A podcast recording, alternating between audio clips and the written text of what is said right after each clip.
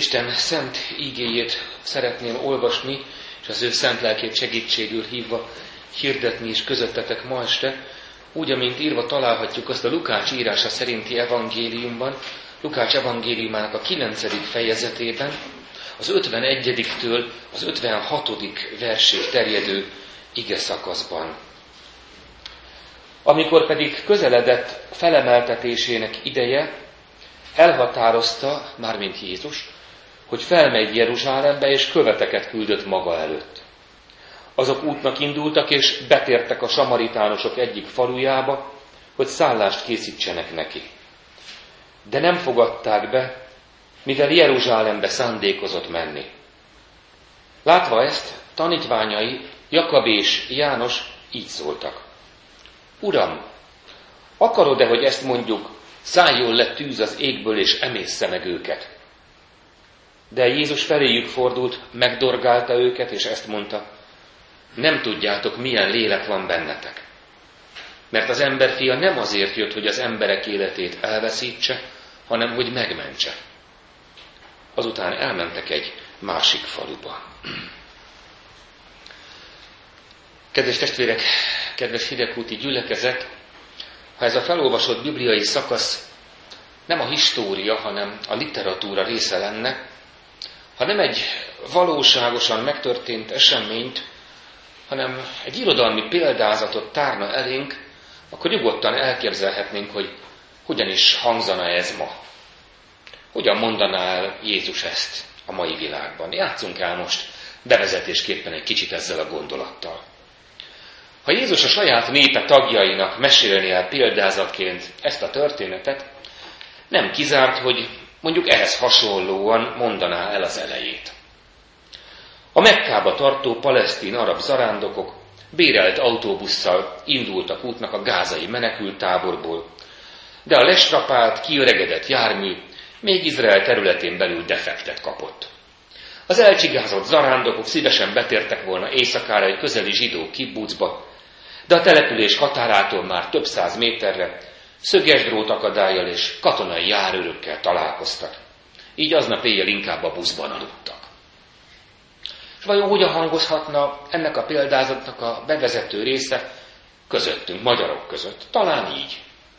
A csíksomjói búcsúba induló magyar, magyar zarándokokat egy mezőségi román faluban érte utól az éjszaka, ahol hiába kértek szállást a panziósnál, nem fogadták be őket, mivel a Székelyföldre szándékoztak menni. Sőt, amikor meglátták a hátsó ülésen az összecsavart magyar zászlót, a kocsi hátulján pedig a Nagy Magyarország matricát, még kőzáport is zúdítottak rájuk. Azok útnak indultak, és betértek a samaritánusok egyik falujába, hogy szállást készítsenek neki. De nem fogadták be, mivel Jeruzsálembe szándékozott menni. A kérdés csak az, kedves testvérek, hogy vajon hogyan folytatódna a mi történetünk. Ha mi ülnénk abban a képzeletbeli buszban vagy autóban, palesztin módra előkapnánk a nálunk lévő fegyvereket, és rálőnénk a zsidó milíciára? Vagy jó magyar szokás szerint gyorsan mentenénk az irhánkat, de közben azért szép cifra káromkodásokban emlékeznénk meg az Oláhok családfájáról? Vagy ha példázat lenne ez a történet, és rajtunk múlna, mi vajon hogyan fejeznénk be? Úgy, mint Jakab és János? Jézus és tanítványai tehát Galileából, az ország északi tartományából, Júdeába, délre igyekeztek. Csak hogy tudjuk, a két országrész között volt egy középső, félpogány tartomány Samária.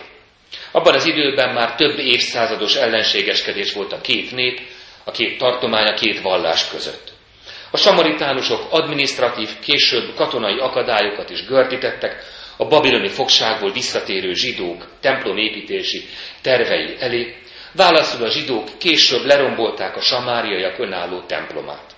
Erre ők kevéssel Jézus működés előtt azzal okoztak botrányt, hogy a Páska ünnepén emberi csontok szétszórásával szentségtelenítették meg a Jeruzsálemi templomot.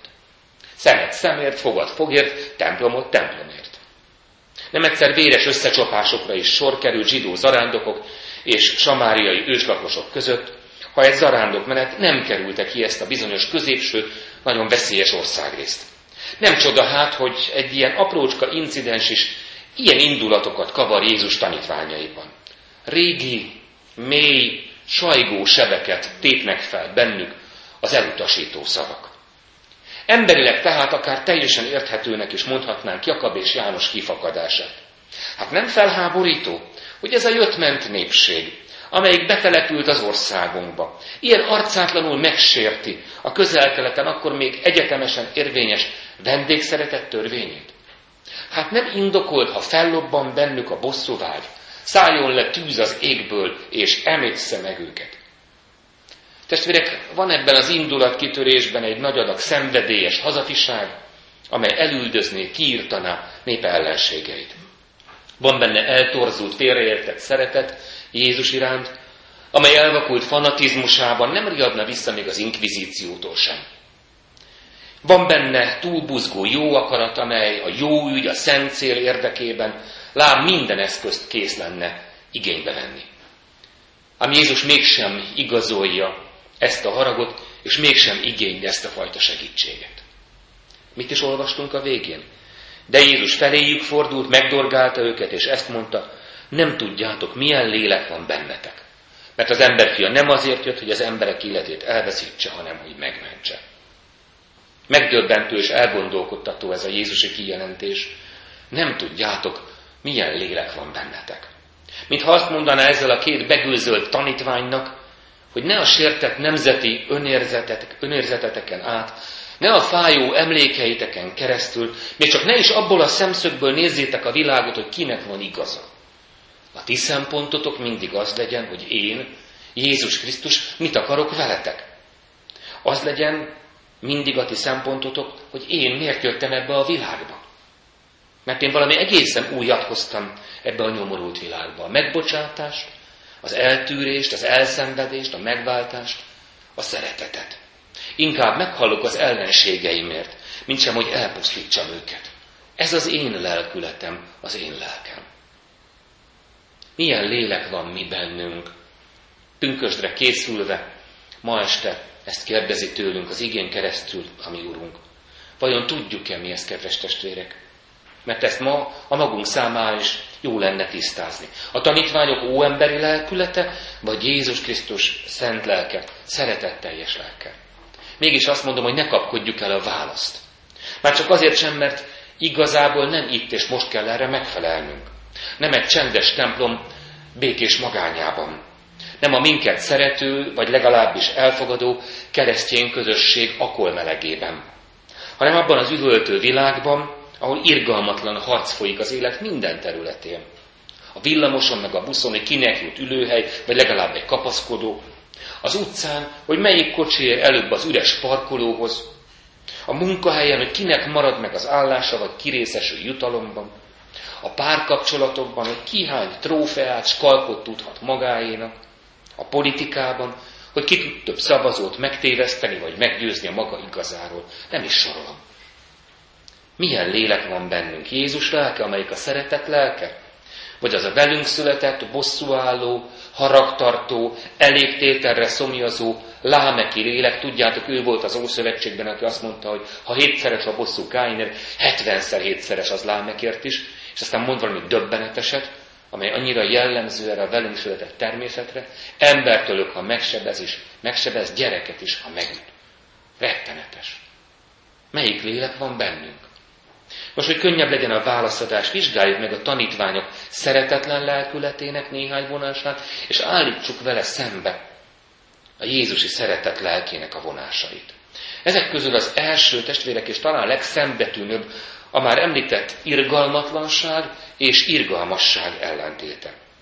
Azt hiszem nem kell bizonygatnom különösebben, hogy milyen irgalmatlan korban élünk. Félelmetes történeteket mondanak el egymásnak, meg a szülőknek és az óvónők arról, hogy milyen irgalmatlanok tudnak lenni a picik már az óvodában. De ugyanilyen irgalmatlanok egymáshoz sokszor otthon is. Néha elég egy-egy játszótéren megnézni, hogy milyen szinte véresen komoly események mennek Egy-egy homokozó lapátért, vagy azért, hogy kicsúszik le előbb a csúszdán. Döbbenetes. Valószínűleg ezt látják a nagyobbaktól. Aki jár hitoktatni, mint én is, meg gondolom nagy tisztelt úr is, döbbenetes történeteket tudnánk elmesélni az iskolákból is. Egyre természetesebb a durvaság, az erőszak és az önzés. Nem tudnak játszani igazából a mai fiataljaink, hanem csak durvulni. Nem tudnak veszíteni, örülni a mások győzelmének. Most inkább nem idézem azt a mondatot, amit erre egy hittanos 11 néhány éves fiú mondott egyszer nekem, hogy milyen ember az, aki örül a másik sikerének. Olyan világban élünk, ahol bűntudat és lelkiismeret fordulás nélkül lehet akár egy mobiltelefonért, akár egy használt autóért, vagy pár ezer forintért embert is ölni. Az irgalmasságnak szinte minden változata egyre nagyobb hiánycikké válik. Ráadásul kicsiktől nagyokig naponta olyan sok kegyetlenséget látnak a tévében, meg hallanak egymásról, hogy egyszerűen hozzászoknak, és mi is hozzászokunk. Sokszor észre sem vesszük, és mi is ugyanilyen irgalmatlanok tudunk lenni egymáshoz, mint amit hallunk másokról, meg látunk nagyon sokféle változatban. Észre sem veszi már sok ember, hogy mi is az, amikor irgalmatlan. Nem is tekinti azt annak, végképp nem látja bűnnek. Sőt, átkeresztelik ezt a szörnyű bűnt. Elnevezik talpra esettségnek, meg életre valóságnak, meg ügyességnek, azt, ami valójában szörnyű kegyetlenség és lélektelen irgalmatlanság. Ha pedig valaki irgalmas, az gyengeségnek tekintik. Bocsánat, a fiatalok nyelvén mondom, lúzernek mondják. Pedig aki a dolgok mélyére néz, az látja, hogy sokszor éppen az irgalmatlanságaink mögött van ám valójában gyengeség, félelem, szorongás, és hogy épp a gyengéd emberek tudnak erősek lenni és szeretetteljesek lenni. Ahhoz, hogy valaki merjen, tudjon újra meg újra gyengéd lenni, ahhoz nagyon nagy belső lelki erőre van ám szükség. De én itt most nem az irgalmatlan külvilágot akarom ostorozni, testvérek, mert itt nem a világ, hanem az egyház. Nem a pogányok, hanem a tanítványok viselkednek irgalmatlanul, és ez annál döbbenetesebb. Két vonása különösen is fájó az ő irgalmatlanságoknak. Az egyik, hogy Jézus közvetlen közelében tudnak ilyen bosszúállók, ilyen kérlelhetetlenek lenni. Pedig ekkora már fül, illetve szemtanúi voltak annak, hogy mit tanított Jézus az ellenség szeretetéről, vagy hogy hogyan vállalt közösséget a lenézettekkel, hogy Samáriai asszony faluja felismerte benne a messiást, hogy Jézus példának állította honfitársai elé a kapernaumi, római, tehát pogány százados hitét.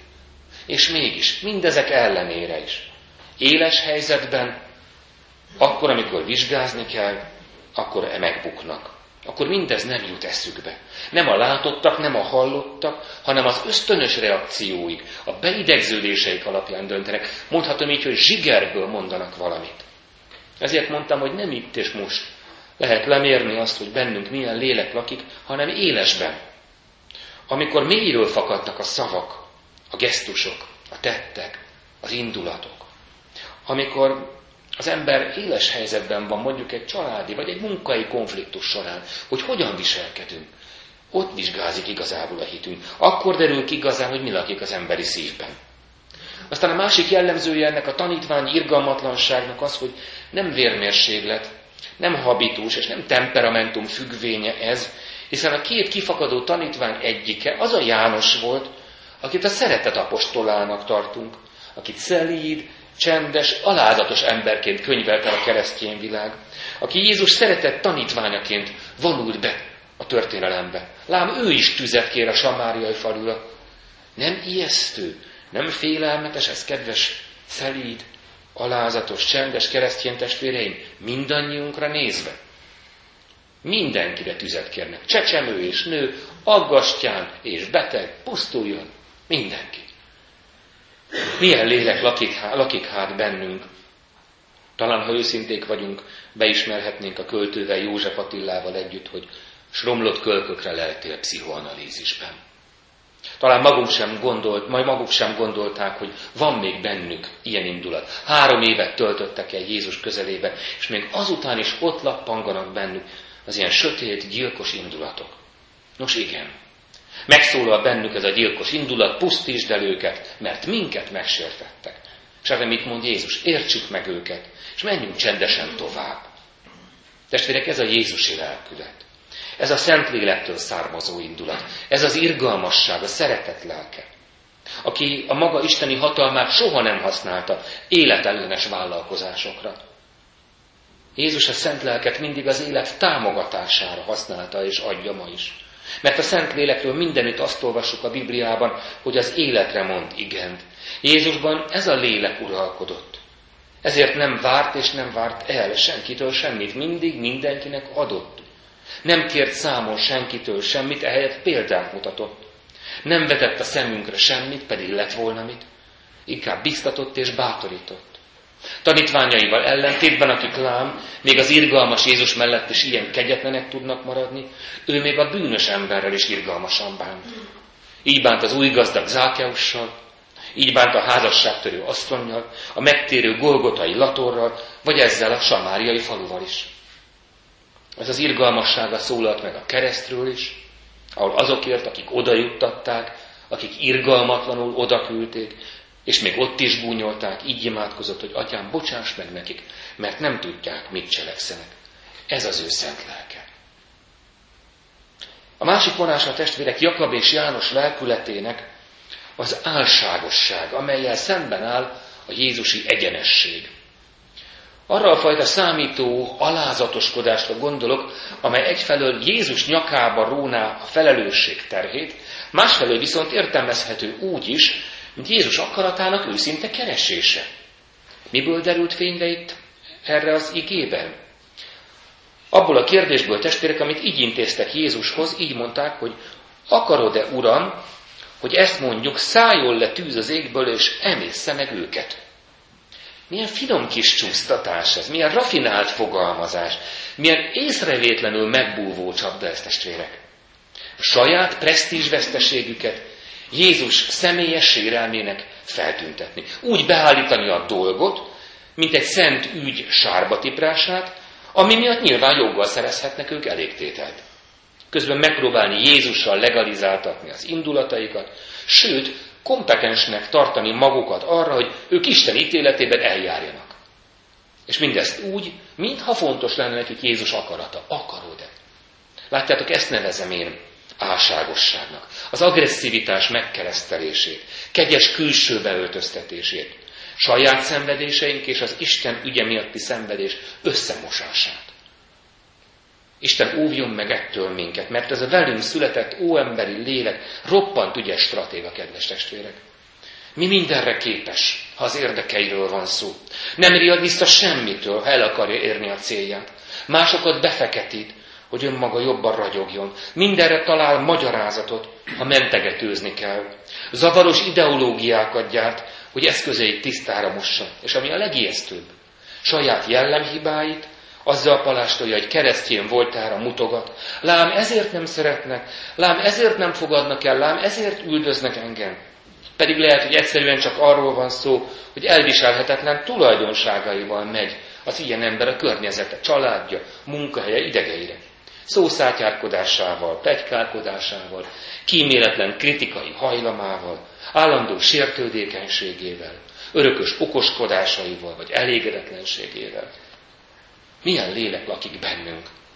Ez az álságos, állandóan másokat vádoló, vagy az, ami Jézusban volt? Az előbbit kategórnak, vádlónak nevezi a Biblia, és azt írja, hogy ez az ördög lelkülete amelyik Jézus mellett is pusztítani akar, amelyik mindig a hibát keresi, még a kákán is a csomót, és találja is a másik emberben meg, amelyik mindig okot ad a duzzogásra, amelyik mindig keserűvé és boldogtalanná tesz, amelyik szüntelenül eljátsza a vádlót, az ügyészt. Az utóbbit, Jézus szent lelkét pedig paraklétosznak, pártfogónak hívja a Szentírás.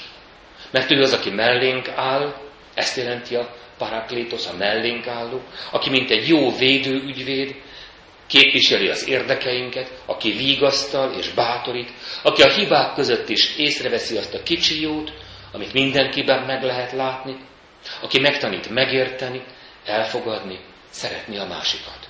Vajon melyik lélek van bennünk? Jézus Krisztusról azt tudjuk, hogy ő a saját sérelmét mindig a mennyei atya ítéletére bízta. Bár Isten fiaként ő jogosan ítélkezhetett volna, nem tette. Péter apostol első levelének a második részében így fogalmazza meg ezt vele kapcsolatban. Ő nem tett bűnt, álnokság sem hagyta el a száját, amikor gyalázták, nem viszonozta a gyalázást, amikor szenvedett, nem fenyegetőzött, hanem rábízta ezt arra, aki igazságosan ítél. Pedig ő aztán igazságosan ítélhetett volna. Gondoljatok csak arra, hogy még virágvasárnap, amikor a templomot megtisztította, még akkor sem a saját ügyében járt el.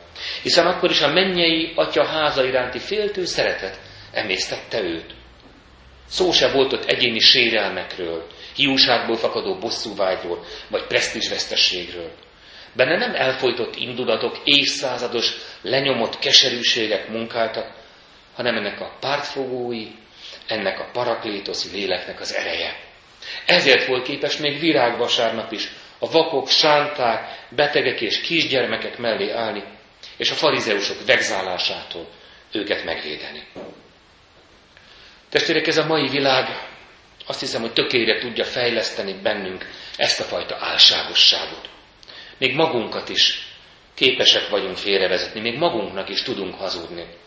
Képesek vagyunk arra is, hogy elhiggyük, hogy ez a bennünk élő kategór, ez mit súlykol a szívünkbe. Testvérek, olyan ez a lélek, valaki így mondta egyszer, mint egy csúszós, sikamlós, tekergő kígyó. Alig tudjuk elkapni, leleplezni, tetten érni. Megbújik minden. És mi tényleg nem vagyunk erre képesek. Mi sokszor nem tudjuk felismerni ezt, de az a Jézus, aki legközelebbi tanítványaiban is lám fölismerte ezt, ő igen. Ha meg akarunk tőle szabadulni, akkor kérjük hát Jézust, hogy ráncsa le a leplet ezekről a tévejgéseinkről, mutasson rá azokra a romlott kölkökre, és adja helyébe nekünk az ő lelkét és az ő szeretetét. A Zsoltárok könyve 143. fejezetében Dávid így könyörög ezért, taníts akaratot teljesítésére, mert te vagy Istenem, a te jó lelked vezéreljen az egyenes úton. Mert testvérek, az Isten lelke az mindig az egyenes úton vezet. Sohasem az ilyen álságos utakon, mint amin Jakab meg János akart járni. Isten szent lelke egyenes úton vezeti a Jézusban bízókat. Ezek közé tartozunk-e már vajon mi is? Mert akiben már a pünkösdi lélekért hitáltal, az az iskolában is, az az üzleti életben is, az az emberi kapcsolataiban is, erre az egyenességre, hadd mondjam így, erre az átláthatóságra törekszik. Van egy régi anekdota, mely szerint amikor a plébános megkérdezte a hittanos gyerekeket arról, hogy kik a szentek, akkor az egyik gyerek azt felelte, hogy azok, akiken átvagyog a nap. Hiszen az ő szeme előtt az a kép elevenedett meg, amikor a katedrális ólomüveg ablakai díszítő szentképeket megsüti a napfény. Akiken a szeretet Istenének a lelke átragyog, aki a Szentlélek által válik átláthatóvá, az ma is szentnek nevezhető, és az ilyen egyenes utakon jár. Vajon igaz -e ez ránk is? És végül testvérek, van a tanítványok szeretetlen lelkületének egy harmadik vonása is. Ezt így fogalmazom meg, hogy ez egy sematikus, leegyszerűsítő, leegyszerűsítő türelmetlenség volt, amelynek ellentétel Jézusi árnyalt gondolkodás és az abból fakadó türelmesség. Hiszen Jakab és János, gondoljunk csak bele, a legkézenfekvőbbnek tűnő megoldást javasolják Jézusnak. Tüzet kérni az égből. Pik, vuk, és gyorsan elpusztítani őket. Nem kell itt vacakolni, nyüglődni, nyafogni, problémázni. Intézzük el őket a leggyorsabban, a legegyszerűbben. Gyors, látványos, hatásos eljárás lesz. Talán nem elég fájdalommentes, de egy kis járulékos veszteség belefér, hát nem? Nem bajlódunk velük. És példát is statu- statuálhatunk a többi samaritánusnak ezzel. Milyen jó ötlet. Testvérek, nyilvánvaló dolog, hogy a radikális módszereknek is megvan a létjogosultsága bizonyos esetekben. Lehet az életmentő is, ha gyors segítségre van szükség. Biztos, hogy olykor szükség lehet a gordiusi csomók átvágására is. Különösen, ha anarchikusak a viszonyok, ha kaotikus állapotokat kell akár egy országban, akár egy munkahelyen, akár az egyházban felszámolni.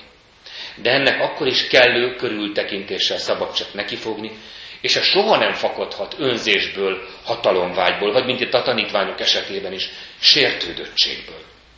Amit Jakab és János javasol, az a lelki rövid zárlat tipikus példája. Nem is fakad belőle semmi jó. nem is lehet igazolni semmivel sem.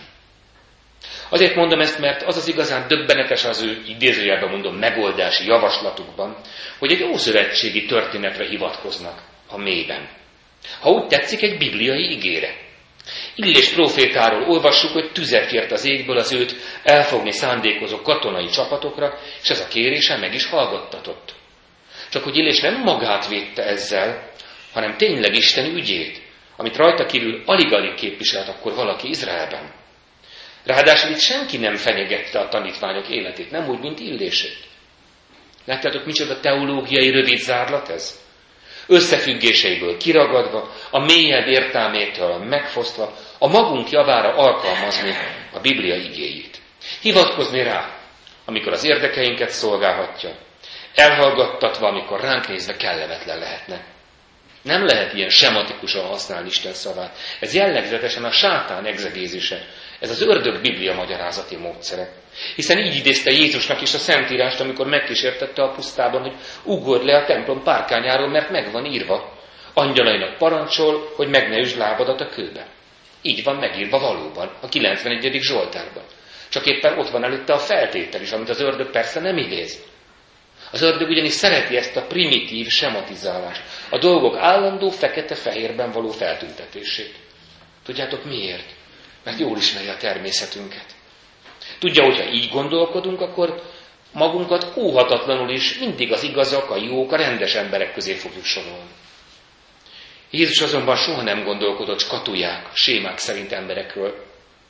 Kemény, éles, radikális, radikális hangot is csak azokkal a farizeusokkal, írástudókkal szemben használt, akiket gőgös önelégültségükből, képmutató vallásosságukból egyszerűen nem lehetett másképp kizökkenteni. Én annak idején kosárlabdáztam, és soha nem felejtem el, amikor az egyik edzésen az egyik fiúnak kiugrott a váll. Akkor azt nem lehetett simogatni, meg nem lehetett kenőcsel kenegetni, majd meggyógyul. Az edző tudta, mit kell csinálni. Oda kellett menni, és egy határozott mozdulattal vissza kellett rántani azt a kiugrott izületet. Fájdalmas volt, de gyorsan megoldódott. Most Jézus így bánik a farizeusokkal, amikor szinte provokatív módon is megszegi, most nem a törvényt, hanem az ő előírásaikat. Mert rá akarja őket ébreszteni, mennyire kificamodott a gondolkodásuk. De azokat, akik hozzáfordultak, akik benne bíztak, akik tőle segítséget kértek, nyomorult, elesett, elveszett bűnös állapotukban, azokat mindig a szeretetnek ezzel a türelmes lelkével kereste. Az ős ellenségnek kikiáltott samáriaiakkal szemben is az agapé szeretet keskeny útját járta. Nem törekedett gyors, látványos, leegyszerűsített megoldásra, hanem a nehezebb, a lassabb, az áldozatosabb utat választotta. Azt, amelyik példának állította saját irgalmatlan nép elé, az irgalmas samaritánust. Azt, amelyik hajlandó volt egy romlott erkölcsű samáriai asszonynal is hosszas teológiai beszélgetést folytatni, és általa egy egész samáriai falut megnyerni az evangéliumnak. Azt, amelyik közösséget vállalt ezzel a lenézett néppel, sőt, ennek egyik legnyomorultabb tagjával, azzal a bizonyos tizedik, visszatérő, meggyógyult leprással. Így érte el azt Jézus, hogy pár évvel mennybe menetele után amikor egy Fülöp nevi misszionárius hirdette Samáriában az igét, akkor az egész tartomány befogadta a Jézusról szóló örömhírt. Ez volt a szeretet lassú, nehéz, áldozatos útja, amelyről ezt mondta itt igényben, hogy ő nem azért jött, hogy az embereket elveszítse, hanem hogy megmentse. Így mentette meg őket. Ez a Krisztusi lélek él abban a férfiban, ki nemrég mesélte el nekem egy munkai élményét, távol létében kezdték el igazságtalanul bírálni és szapulni a főnökét a kollégái. Kígyót békát mondtak rá, többnyire indokolatlanul. És akkor ő így mondta, nem tudom, hogy honnan kaptam hozzá erőt, szép halkan elkezdte mentegetni az illetőt. Elmondta azt, amit csak ő tudott, és a többiek nem, hogy milyen feszültségei vannak odahaza, hogy a felesége beteg, hogy a lánya munkanélkül lett, hogy mennyi nyomorúsága és baja van. És akkor a nagyhangú társaság szép lassan elcsendesedett, és elgondolkodott. Valaki így lett, katégor, vádló helyett, paraklétosz, védőügyvéd. A sematikus, leegyszerűsítő ítélkezést így váltotta fel a differenciált, árnyalt, többféle szempontot is figyelembe vevő, mélyebbre látó türelmesség. Az a türelmesség, amelyről reményik Sándor, erdélyi költő így ír Ne ítélj című versében. Istenem, ad, hogy ne ítéljek. Mit tudom én, honnan ered, micsoda mélységből a vétek. Az enyém és a másoké, az egyesé, a népeké. Istenem, ad, hogy ne ítéljek. Istenem, ad, hogy ne bíráljak, erényt, hibát és tévedést egy óriás összhangnak lássak. A dolgok olyan bonyolultak, és végül mégis mindenek elhalkulnak, és kisimulnak, és lábaidhoz együtt hullnak. Mi olyan együgyűen ítélünk, és a dolgok olyan bonyolultak. Istenem ad, hogy minél halkabb legyek. Versben és mindennapi beszédben csak a szükségeset beszéljem. De akkor szómban súly legyen s erő, és mégis egyre inkább simogatás. Ezer kardos szónál többet tevő. És végül ne legyek más, mint egy szelíd igen vagy nem, de egyre inkább csak igen. Mindenre ámen és igen. Szelíd lepke, mely a szívek kejhére ül. Ámen, igen. És a gonosztól van minden azon felül. Milyen lélek van hát bennünk, benned? Irgalmatlan, álságos, sematikusan gondolkodó, szeretetlen, vagy jóságos, egyenes, agapé szeretettel teljes, katégor vagy paraklétosz, vádló vagy védő, ördögi vagy Jézusi. Vannak esetek, amikor nincs harmadik választási lehetőség. És vajon hogyan folytatódna a mi történetünk, ha tényleg mi ülnénk abban a bizonyos buszban, vagy autóban? A Szentlélek az erő lelke is. De nem csak az erőjé, mert az erő szeretet nélkül pusztító erő is lehet. A Szentlélek Jézus lelke, a szeretet lelke is. Hívjuk hát együtt, kedves testvére, Krisztus szent lelkét az életünkbe. Véni Creator Spiritus, jövel teremtő lélek. Teremts bennem új szívet, új gondolkodást, új érzületet, hogy a magam Samáriáját, mert mindenkinek megvan a maga Samáriája. Én is így tudjam megérteni, elszenvedni és szeretni. Isten adja, hogy így legyen. Amen.